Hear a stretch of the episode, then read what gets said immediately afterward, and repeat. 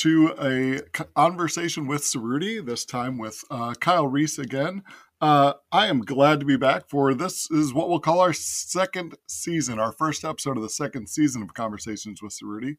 Uh, the first few episodes of this season are basically going to be a Conversations with Cerruti slash Prospects After Dark crossover here at Birds on the Black. Uh, we will start the season off by discussing Kyle Reese's dirty, flirty prospects in the Cardinals system.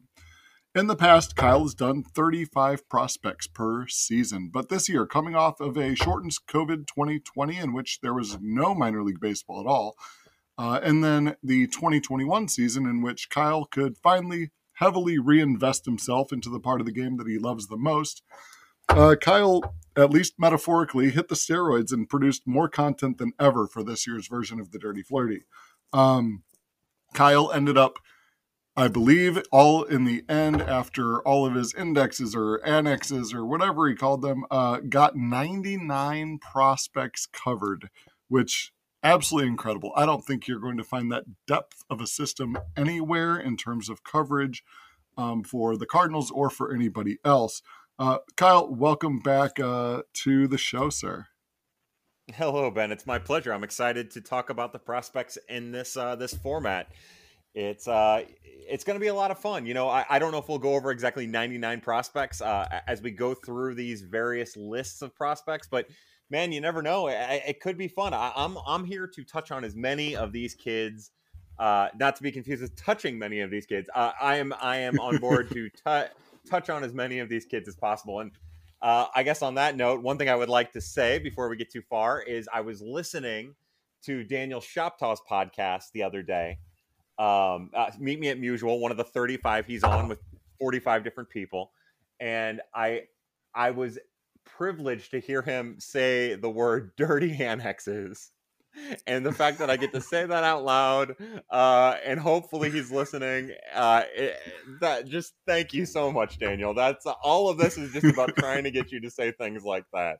So uh, yeah, that's it. That's the preface to the dirty.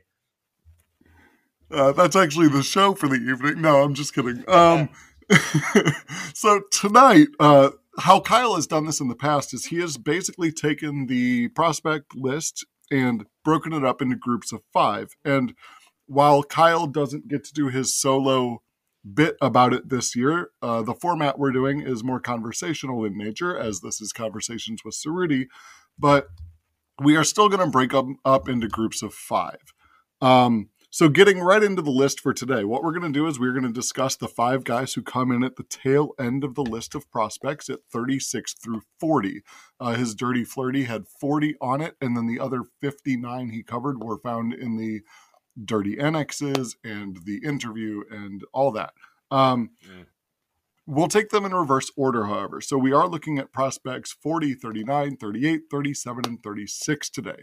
To give you a little preview of who these five are, if you have not read this over at www.birdsontheblack.com yet, um, we are looking at number 40 is right-handed pitcher Ian Bedell.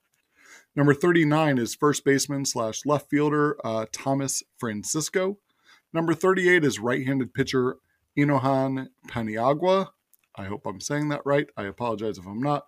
Number 37 is right handed pitcher Connor Lunn. And number 36 is outfielder Patrick Romeri. This is a group of five that I'm very interested to talk about, and I can't wait to get started. So I'm going to dive right in. Ian Bedell is a player who was drafted in the fourth round of the 2020 June amateur draft. He was pick number 21 that round, number 122 overall to the St. Louis Cardinals. Um, he obviously did not throw in 2020 as that was the COVID season for minor leagues. This year, he was only able to get on the mound for one, two games, one start, uh, two and two thirds innings. Um, Ian Bedell at number 40 on your prospect list. Uh, a couple things I know about him. I don't know a whole bunch, but I know that he is a Mizzou guy. I knew that he was a high draft pick, fourth rounder, and I know that he's a Tommy John surgery guy already. I did read in your write up, Kyle, that Bedell is kind of all in on the modern technologies. It seems like Mizzou is in general. Um, on that curvy slider of Bedell's that you talk about, and this is what I wanted to get into first, and then you can talk about the rest. But you showed a back to back to back kind of gifts about his two different sliders and then the one that he was working on. It looked like he could kind of bend it multiple ways, like a young Adam Wainwright does. Not to compare him to the Cardinals' future Hall of Famer or future Cardinals Hall of Famer, but do you get that sense that he can kind of bend it to his will, so to speak, as well as a minor leaguer can? I think that because of his education uh, with the advanced technologies, that he is definitely one of those pitchers that um, uh, is is into pitch design. Now, without talking to him or without talking to people involved, you know, I, I can't really say.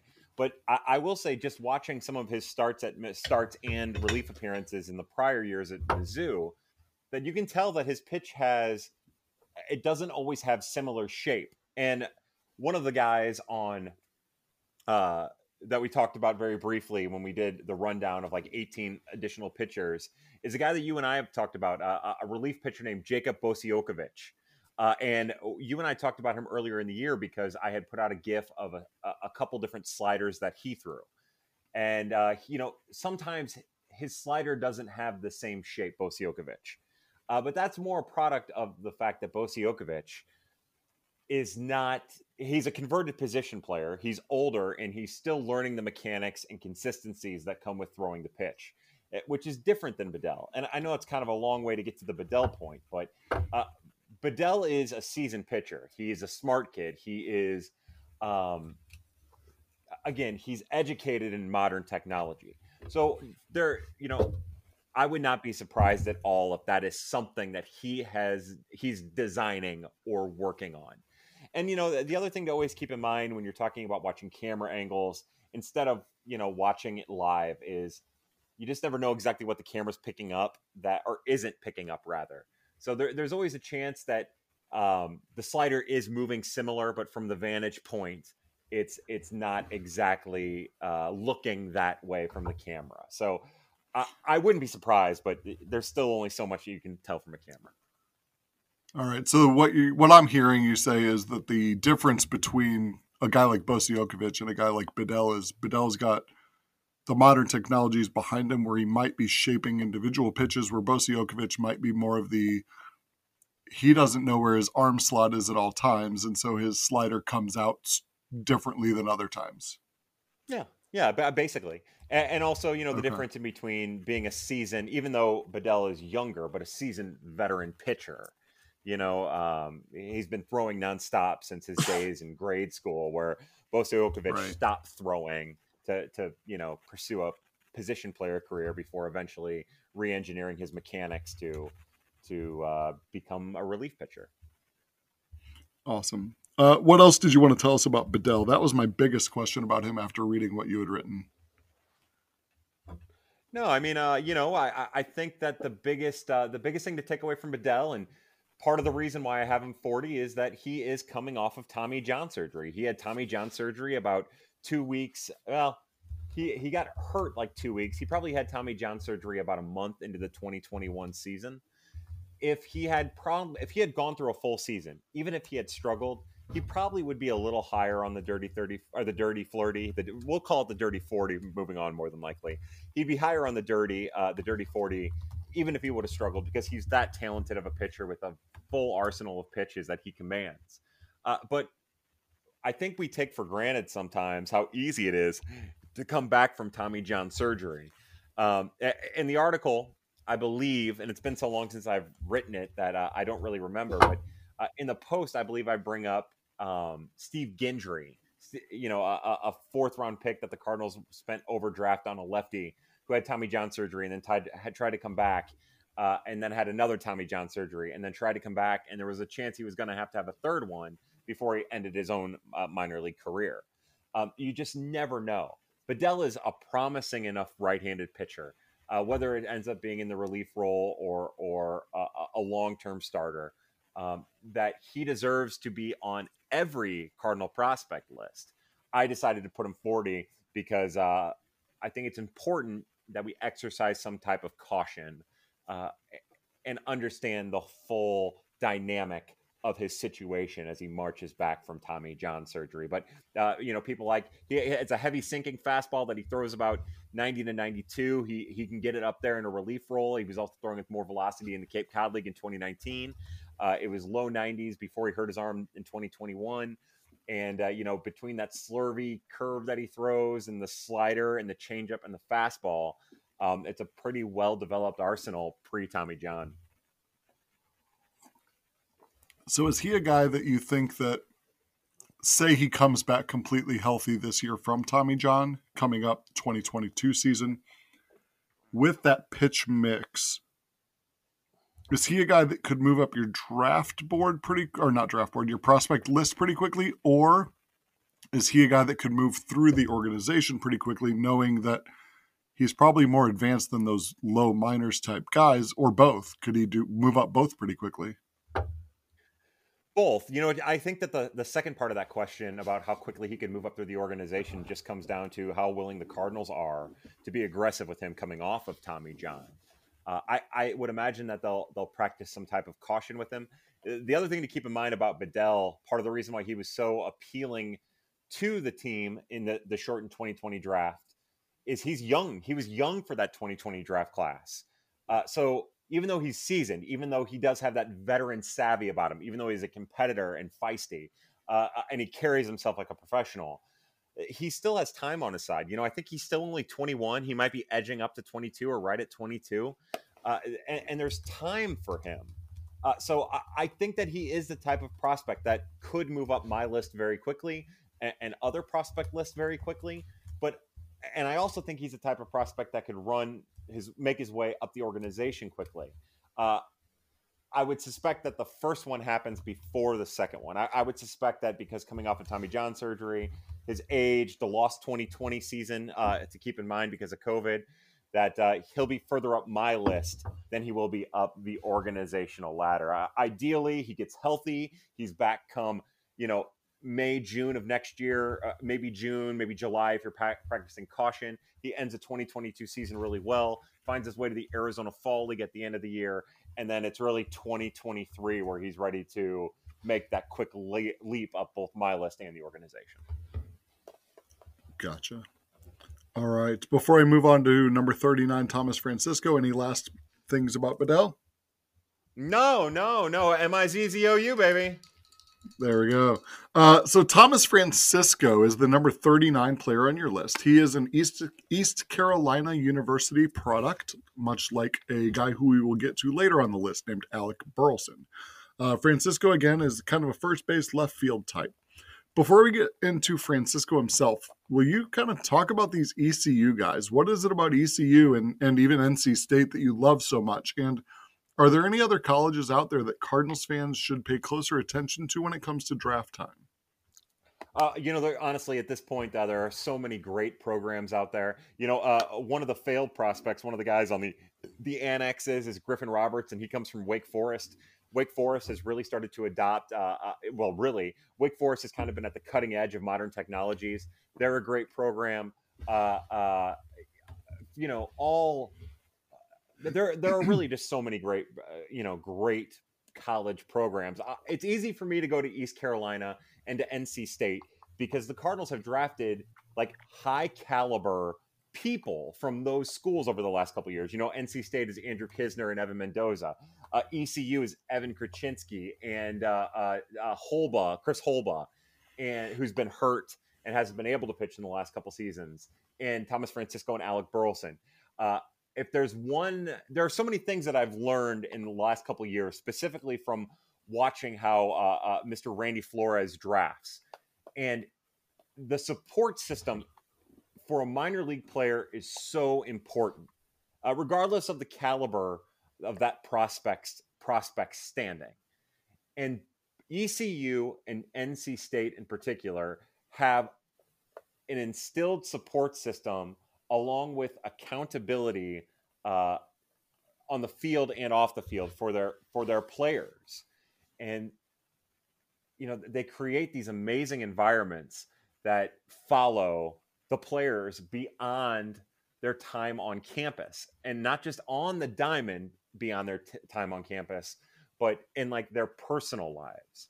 Um, you know i can't tell you specifically as we talk about thomas francisco uh, and, and, later on down the line, when we talk about Alec Burleson, how many people I've had reach out to me from ECU to t- tell me stories, uh, like personal stories about these kids. And, you know, I know for a fact NC State, and I, I get the impression that ECU are both schools that won't take on you know they'll take on troubled kids because they're that high quality of programs but they won't take on problem kids uh, or, or, kids that uh, that uh, might not be willing to be coached or taught. Uh, and because of that, uh, they create these these high caliber human beings that transcend the diamond. So that's that's why you know, uh, in my experience with the Cardinals, NC State and ECU carry a, a little bit extra uh, volume in evaluation.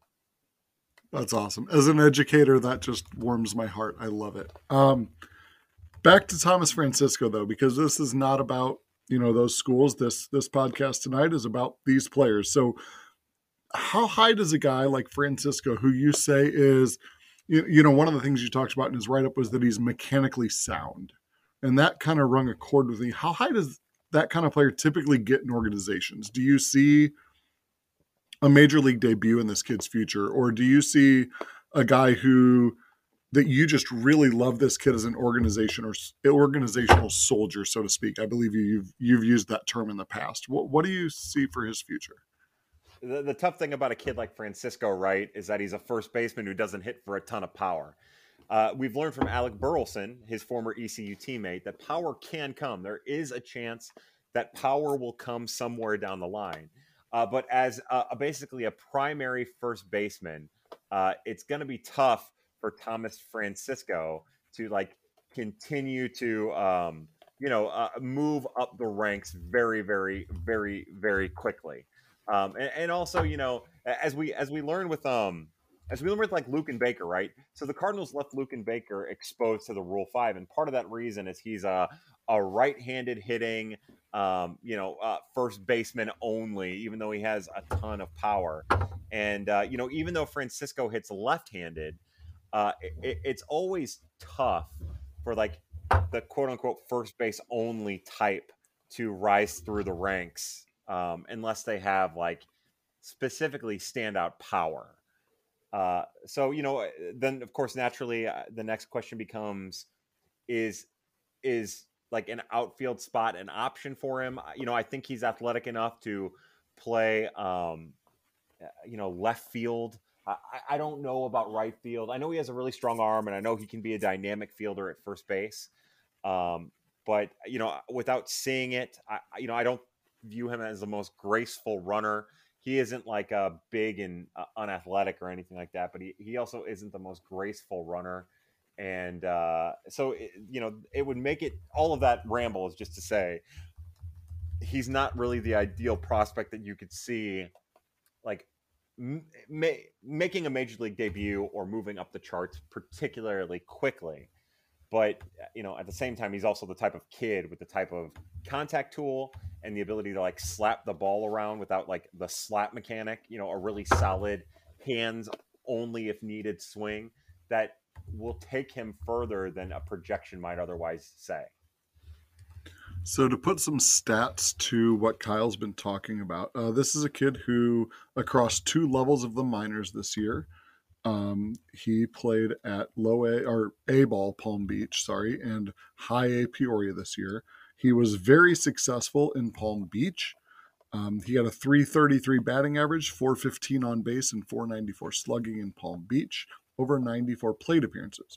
In Peoria, he struggled a bit more, a little young for level, but not terribly young for level. 41 plate appearances, but was a 211, 268, 316 guy. All in all, that gave him 135 plate appearances.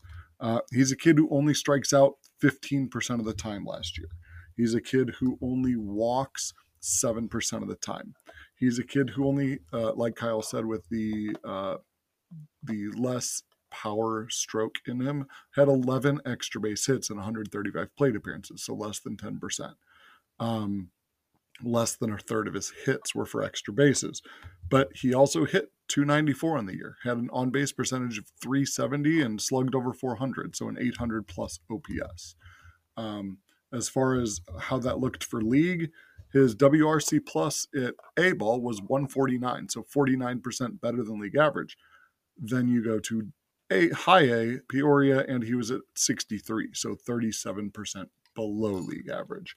Um, that's kind of the player we're talking about here uh, at the moment. Um, Kyle, those were my only questions for you. What else do we know about uh, Thomas that you want to put on air before we move on? No, that's about it. I, I, will say, if you get the inclination, go to the Birds on the Black uh, write up. You know, prospect number thirty nine, Thomas Francisco. I, I, believe that I embedded a video of him uh, via Twitter that uh, where, where, he's talking and he talks about the draft process, uh, and uh, you know, it gives you a really good idea of just how um, personable and how charming of a young man he is, how intelligent he is, how well spoken he is. But beyond that, I think it also gives you an idea of just how convoluted the draft is, and even more so for players that aren't drafted in the first couple rounds. Um, so uh, yeah, check out the, check out the write up, but specifically that embedded media. All right, so I'm going to again try not to butcher this next kid's name. Uh, Inohan Paniagua is the number 38 prospect on your list.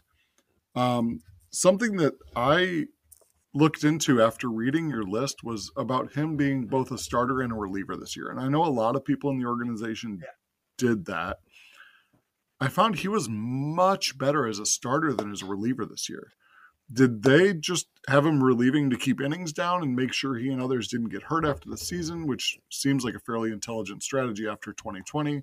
Or was this something that they gave him a couple starts to spell somebody and he took off like a rocket and didn't look back? Or uh, what, what was the kind of look there, do you think? No, specifically, uh, you know, at the lower levels, the Cardinals were very, very cautious to uh, to make sure that they were conserving innings. Now with with Paniagua and then a couple of the other pitchers that I touched on um, in the in the uh, the shrine part about the pitchers. Um, you know, it's hard to get a bunch of information. You know, eh, eh, Beller's different, Prater's different. Uh, those guys were pretty much starters, but a lot of the uh, the Hispanic kids, the the Caribbean kids, as I like to call them, uh, a lot of them, you know, their innings were very, very controlled. Uh, and uh, nearly all of those guys started and relieved at some point, uh, but there wasn't necessarily rhyme or reason. I know that when I watched uh, Mr. Paniagua early in the year, I was incredibly impressed with him. Now he does have a strike throwing issue, uh, and he he could definitely serve to get stronger and bigger. Uh, again, check out his write up, and you'll get a really good feel for for his arm angle and uh, uh, you know specifically for how his stuff moves. But you know, I saw kind of a kid who was built like a really young Carlos Martinez, who kind of whips his body, but without the control that Martinez would show. When I say control, I mean like body control that Martinez would show, uh, and who just got nasty swings with his breaking pitch, and uh, it was it was constant while while dialing his fastball up to like 95 consistently. And you know, to be honest, the Cardinals don't have a lot of that in their system, especially from the Caribbean kids. And I wanted to make a point uh, to to highlight those kids. Uh, uh, and you know, I, I, usually so I guess the best way of putting it is Ben, uh, as I walk away from the camera and try to plug in my Ethernet cable because I'm worried that my connection is trash. Um, I uh, I um is that you know I wanted to kind of celebrate these kids for a change. I, I these are the kids that uh, Inohan Paniagua in particular is a kid that I would normally really like, but I might wait a year to put on to see how they develop.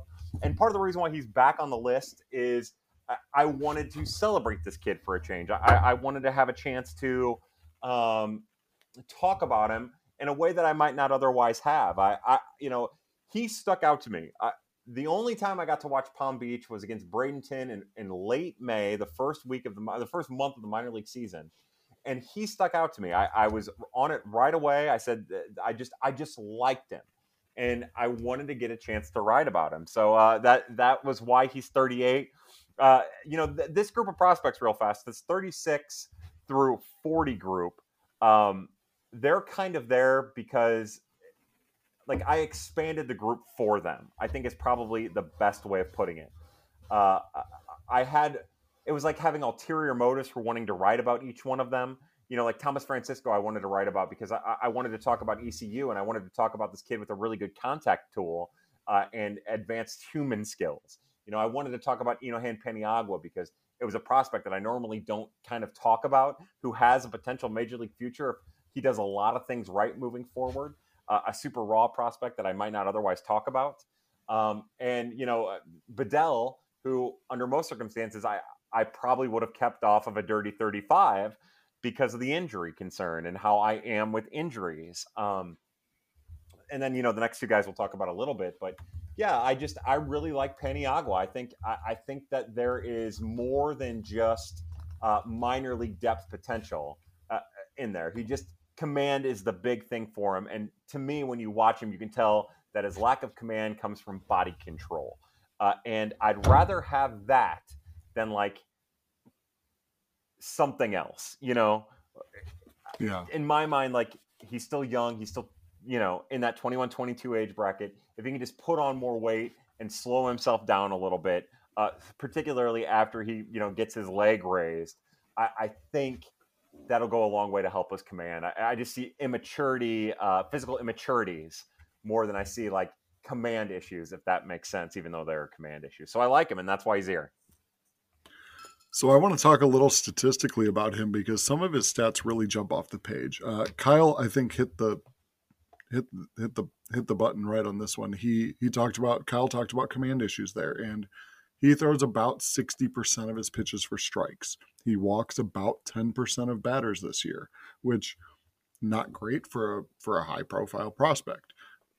Paniagua might not quite be that high profile prospect yet, but he does have reason. You, you can find reason statistically to think that he might be. Yes, I'm still here. Um, can you still hear me, Kyle?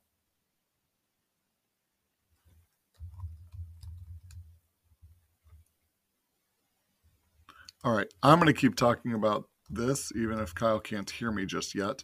Um, Paniagua also struck out a high percentage of players this year. He struck out 31.5% of guys that he faced. That's almost a third of the players he faced that he struck out. He had a whip of 1.21 despite his high walk rate because he just didn't allow hits to batters. So I wanted to touch back to the stats of Inohan Paniagua because Kyle touched on a lot of good points there. Um, if you look statistically, Paniagua had a 9.6% walk rate and only threw 60% strikes. And that touches on the control issues, the command issues that, that he still has as a kid who pitched all of 2021 after a 2020, 2020 lost season as a 21 year old. Um, Paniagua will turn 22 right before spring training. Hopefully, starts here in February. We'll see, maybe a month later. Um, but some things that stand out is he struck out nearly a third of batters faced, 31.5% of batters faced. He he only allowed an average against him of 216.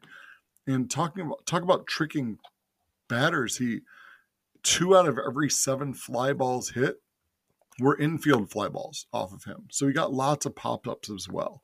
Um, and so statistically, I think a lot of what Kyle's saying, if you're somebody who's like me and likes to dig through the stats, Kyle's eye test is totally being backed up by these stats, which pretty cool to me. Um, something Kyle touched on that I was going to ask about. Um, I don't know if you had any more thoughts on this, Kyle. You kind of laid this out already, but I know we had some technical issues there that we need to get into. But um, am I reading it right? You, you basically you didn't get much of a look at him because of the whole Bradenton being the only feed at that level.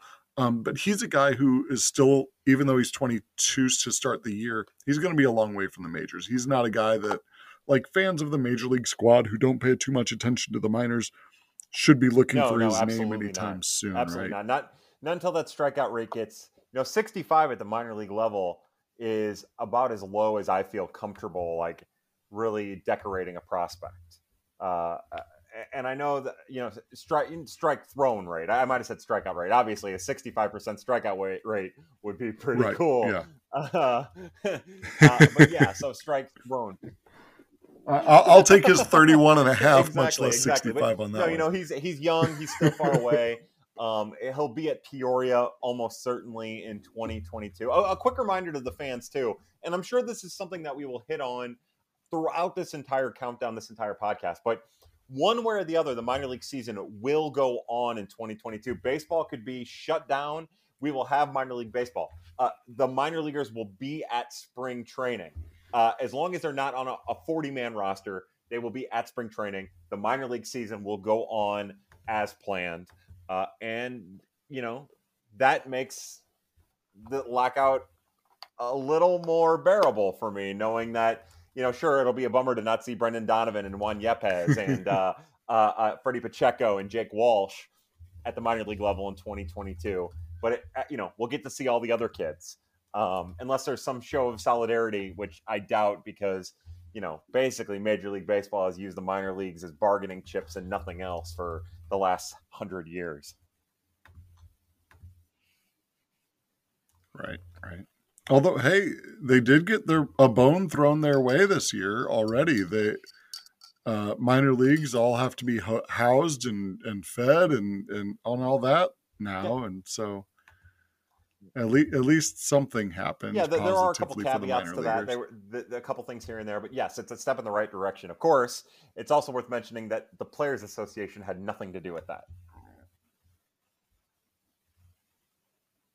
Oh, well, yeah, that, that's that's, that's cool. all us putting pressure on the owners. Okay. Um. All right. this is supposed to be a positive show, so I'm moving on from that. Um statistically, all right. So this is the guy on this portion of the dirty flirty, the dirty 40 that I get to be a stat geek about. Um, statistically, your number 37 prospect is a guy that I am legit excited about. Connor Lunn had, uh, he's a former 11th round pick from 2019, uh, picked 335th overall by the Cardinals in 2019. He only threw 18 and a third innings that year after being chosen, missed all of last year, and jumped up to 120 and a third innings this year. He is a guy who had over five innings pitched per start, started all but one of the games that he pitched this year, coming off that pandemic season. He he did this in a year where the Cardinals, basically, like you just mentioned, tried to split almost everybody in the low minors, at least, time between reliever and starter. Not only that, but this guy had an ERA, Connor Lunn, an ERA under four, he had a FIP and an XFIP that slightly beat out that ERA in a league that allowed over five runs per game league wide. He also struck out a quarter of the batters he faced, walked 4% of the batters he faced, strikeout to walk ratio over six, and he did it at an age under league average. What's not to love there? But why is he so low, Kyle? Why so low? Why 37th yeah, on your so, list? Do the stats deceive me on this guy? He uh he's just a really solid pitcher. You know, um I guess the best way to answer your question, why so low? I think because more than likely he's just a relief pitcher long term. He, he's more of a two pitch pitcher, and that that not to say his third pitch. So when you watch him, he's he's fastball curve, um, and I think technically it's a slider. I don't think it's a curve, but technically he's fastball curve. Um, in college, he was he was fastball slider, and I like I wrote in my write up. I what I I really like the fact that it seems like his curve is taking the next the next step forward, but I feel like it's happened at the the um, the cost of the slider. Uh, something about the way that his off speed pitches, his breaking pitches work with each other, and that they don't necessarily work well with each other. Uh, uh, it, it has me off balance. Now, that being said, uh, uh, the Cardinals had nothing in the way of consistent starting pitching really throughout the minor league season, except for Connor Thomas and Connor Lunn. And, you know, I, I do think there's an argument to be made, especially because of his command, that uh, Connor Lunn should be way up the list. You know, uh, the the issue is that he just doesn't necessarily have all of the same measurables that maybe some of the pitchers ahead of him on the list have. Uh, eh, you know, I, I think long term he he's going to be a relief pitcher at the major league level. Um, maybe he finds his way there um, as a starter at first. And you know, I, th- I think there's an argument to be made that at the same stage in their career, you could probably like Connor Lunn more than you would like Jake Woodford. Uh, take that for whatever that is. Uh, I just think that um, with all that has changed in minor league baseball over the last couple of years, Lunn's ability to get by on his ability to pitch, even though his breaking pitches are good, and his fastball is lively up in the zone, and he gets a lot of poor swing and misses. Um, I think I think 2021 is kind of like a um, that Alex Fagalde, right, or that Anthony Shew, uh, or you would see that type of pitcher pitch really, really well at the lower levels of the minor leagues and weren't really tested until they got higher. And with the unbalance coming off of 2020 getting lost and contraction of the minor leagues, uh, you know, he passes the eye test in a lot of ways. But there are also a lot of times where I'm I'm very confused about how he's getting that little round baseball by a bat. Uh, and that's not to discredit his achievements or his abilities because he has some really strong abilities and that curveball in particular has taken a step forward he just has to kind of put it all together, which is a crazy thing to say when you when you talk about the stats that you just rattled off. Um, uh, but to me, this is where maybe the stats uh, are about a USC kid who is facing inferior talent on a regular basis.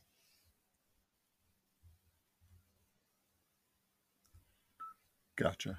All right. So the stats might deceive me on this one, but nonetheless, I loved the stats. All right. Uh, last guy we're going to talk about tonight is a guy who you have loved since basically we drafted him, maybe before we drafted him. Um, your 36th rated prospect on the flirty is Patrick Romeri. He's the last guy we'll discuss today. The way you talk about him in the write up got me thinking about the way you talked about some of the strengths of Dylan Carlson and some of the strengths of Tyler O'Neill, but to a lesser degree of each player's strengths. And also with quite a healthy dose of O'Neill's weaknesses we saw in the first few years of his career at the major league level. Um, tell me more about uh, with how young and raw he is and, and how much you've liked him in the past. Why is he 36th on this list? And with those comparisons I made in my head from what you wrote, why so low on this list as well? Is it too much of O'Neill's weakness? Is it something? You know, part else? of this comes in. I wouldn't be so reactionary with with Patrick Romeri, right? Because you're talking about the last time we did a Dirty 35, pre 2020. I had him as like my number 20 prospect, or I don't. I probably don't have it on a board anywhere. Um, but you know, he, he was like a number, he was a top 25 prospect on my list. And under most circumstances, especially with a kid that I'm not high on, that's that young and that athletic, I'm not really quick to drop them, you know, maybe 10 spots on the list. We'll just, we'll say 10 spots on the list. Uh, the reason I did now is I don't know how tough it is to come back from baseball after missing an entire year of baseball, specifically as a teenager, uh, competitive baseball you know, reps are one thing, reps are awesome. Uh, and, you know, it's funny, it's a hypocrisy because if he was coming back from injury, say that he broke his hand like Nick Plummer did in Nick Plummer's second year in the organization, say, say that he broke his wrist or hand or whatever, and he missed all of, of, of his second season, which would have been 2020, and then came back in 2021, uh, I might not be as um, worried as I'm demonstrating by putting him 36th overall on my list I just think about what 2020 was for these kids and the competitive level specifically at Palm Beach, uh, where I mean, honestly, Palm Beach, low A, was so uneven talent wise. There were so many Caribbean kids who A had either never pitched um, stateside or had never had extensive innings. So it's really tough to judge what's going on there. You know, uh, if you're looking at stats, even if you're looking at it in game, if you're looking at reduced velocity, reduced spin rates, things like that. Like the pitchers he's going up against, it's hard to evaluate them in the first place. More or less his own abilities, and he got off to such a bad start before getting hurt. Uh, and, and Kyle, are you still there? All right. I apologize for technical inconveniences here, but Patrick, uh, but Patrick Romeri, why did uh, Kyle? Why why did he move back those ten spots again or so on the dirty? yeah. Um, so you know, it comes down to a lot of a couple different things. Uh, following the 2020 season, it's just so hard to really get a feel, uh, specifically for those prep kids. You know, he comes from the IMG Academy in Florida, which is a big deal. Um, you know, it's a, it's basically a high school baseball academy more than anything. It's athletic academy now. Um, eh, but he, uh, there are a lot of a lot of things following 2020 that are very difficult to gauge. You know, it's difficult to gauge uh, the pitching talent level at low A, which is where he played. It's difficult to gauge the teenagers. Uh, you know, he got bigger and he got stronger and he got uh, uh obviously more in more in better baseball shape in 2020. But there were some things there that just didn't really seem to click for him. And, you know, he missed so much time at the beginning of the season. And then when he came back, he missed another little bit of time. And then he got off, you know, he, he just really struggled when he came back. And it wasn't until the last month and a half of the season where he started, you know, hitting the ball again. Uh, and I know that when you're evaluating talent, that you have to take their talent. You have to take their skill set, their swing dynamics, uh, their pitch recognition, and things like that. It's not just about the stats. But I just see a lot of things that work against uh, a prep kid drafted outside of the top 10 rounds, even from an academy that he came from, that make it tough to give a really strong and full evaluation. You know, he's not the kind of kid that I, under, under most circumstances, I would drop this far back. Um, I I'm big on him. I'm still big on him. I think that there is a really good chance that Patrick Romeri can end up being a top 15 prospect in the organization. Uh, but there's also a chance that he ends up being like Brady Whalen. You know, uh, you you mentioned uh, in the the run up there, and it might be part of the recording. It might not because of the technical difficulties we've had. Where there's some things that I say that remind you a little bit of Dylan Carlson. And there's a statistical element there that should remind you of Dylan Carlson from a weighted runs created standpoint. You know, they're two different hitters. Romeri strikes out a lot. Uh, he can walk a lot. Um, but the strikeout rate and the potential power are what separate him from Carlson. But if you look at 2019 and their in his draft year and 2016 in Carlson's draft year, you'll see a weighted runs created that was very, very similar. Uh, the thing there is, if you go back, you know, maybe 2014 or 2015, whenever the Cardinals drafted Brady Whalen, you'll see something similar there from an 18 year old Brady Whalen, who was a switch hitter at the time, uh, uh, statistically, creating one, runs, hitting home runs, taking walks, but striking out too much. And I saw signs from his swing and his approach at the end of the year that tell me that the strikeouts might cut down. We saw, uh, but the problem is, as he started throughout the year, and at the end of the year started hitting for power, some of those strikeout numbers kept creeping up and creeping up and creeping up. Uh, I think that's a product of a lost 2020, and you just never know how that's going to affect the prospect long range. So all of that is kind of why I moved him back, maybe even further than I was comfortable with. Ben, you'll you'll know this as well as anyone. He was not always prospect 36 on the list. Uh, you know, at one point I had him 32. At, at one point I had him 28. Right. As a matter of fact, before I settled on my final list, I believe I had him 30th or 32nd, the, the list that I had sent you. Uh, and it wasn't until, again, you start writing the list, you start peering through the data and peering through the notes, and that you start making adjustments here and there. Uh, uh so uh, that should give you some indication specifically with Romeri that he probably could have fallen in the. He, think of him more as like a prospect in the group of 28 through 36, uh, but settling on 36 because of some of the more concerning signs, along with uh, the prep aspect in the lost 2020 season.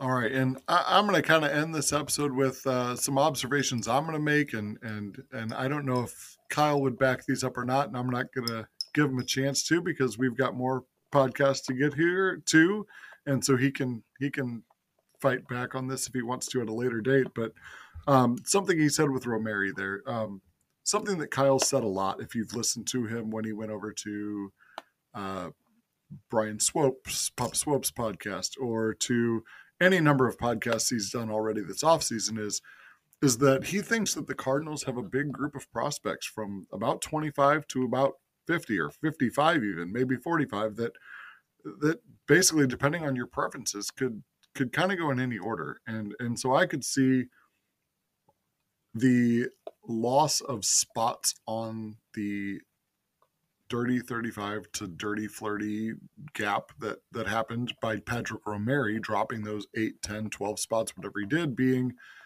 a byproduct not only of that but uh, of of the talent that the Cardinals have added to the system in the last couple of seasons.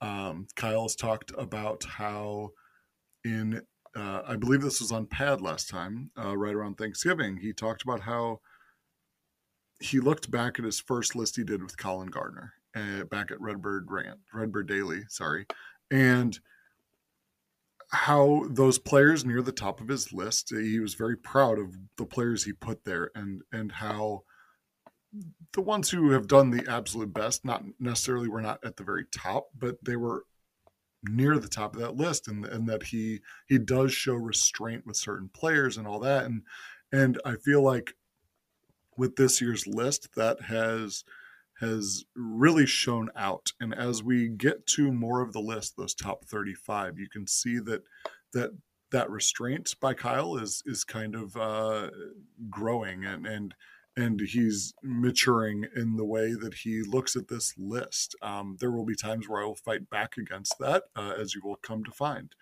um, there will be times when I will applaud that, as you will find. And I think this time is one of those times. Romeri kind of took a step back, but again, with Patrick Romeri, he is a twenty a twenty year old. Um, he turned twenty, I believe, yeah. mid season even, um, and so uh, and and so. Uh, while this may seem like a step back, I think in a lot of ways, for the reasons I just expressed, this is just the next step in his journey and and and kind of along with the rest of the prospects steps in their journeys as well um, speaking of our journey though we are going to end this podcast here and actually tonight you, you, it won't matter to you because these will come out on different days listeners but uh, tonight we are going to record another one so uh, Thank you for listening to season two, episode one of Conversations with Rudy. Thank you, Kyle, for coming on. And we will get back at this very quickly. Have a wonderful night.